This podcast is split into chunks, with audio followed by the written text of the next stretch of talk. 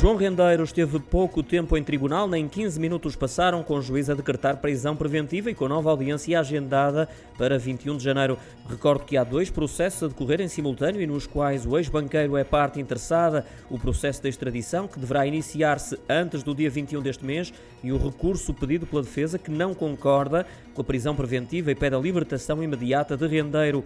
Quanto ao processo de extradição, o Ministério Público Sul-Africano vai comunicar hoje ao Tribunal novos desenvolvimentos. Toda a documentação, conforme estipulado na Convenção Europeia da Extradição, deve ser entregue até 20 de janeiro, de acordo com a agência Lusa.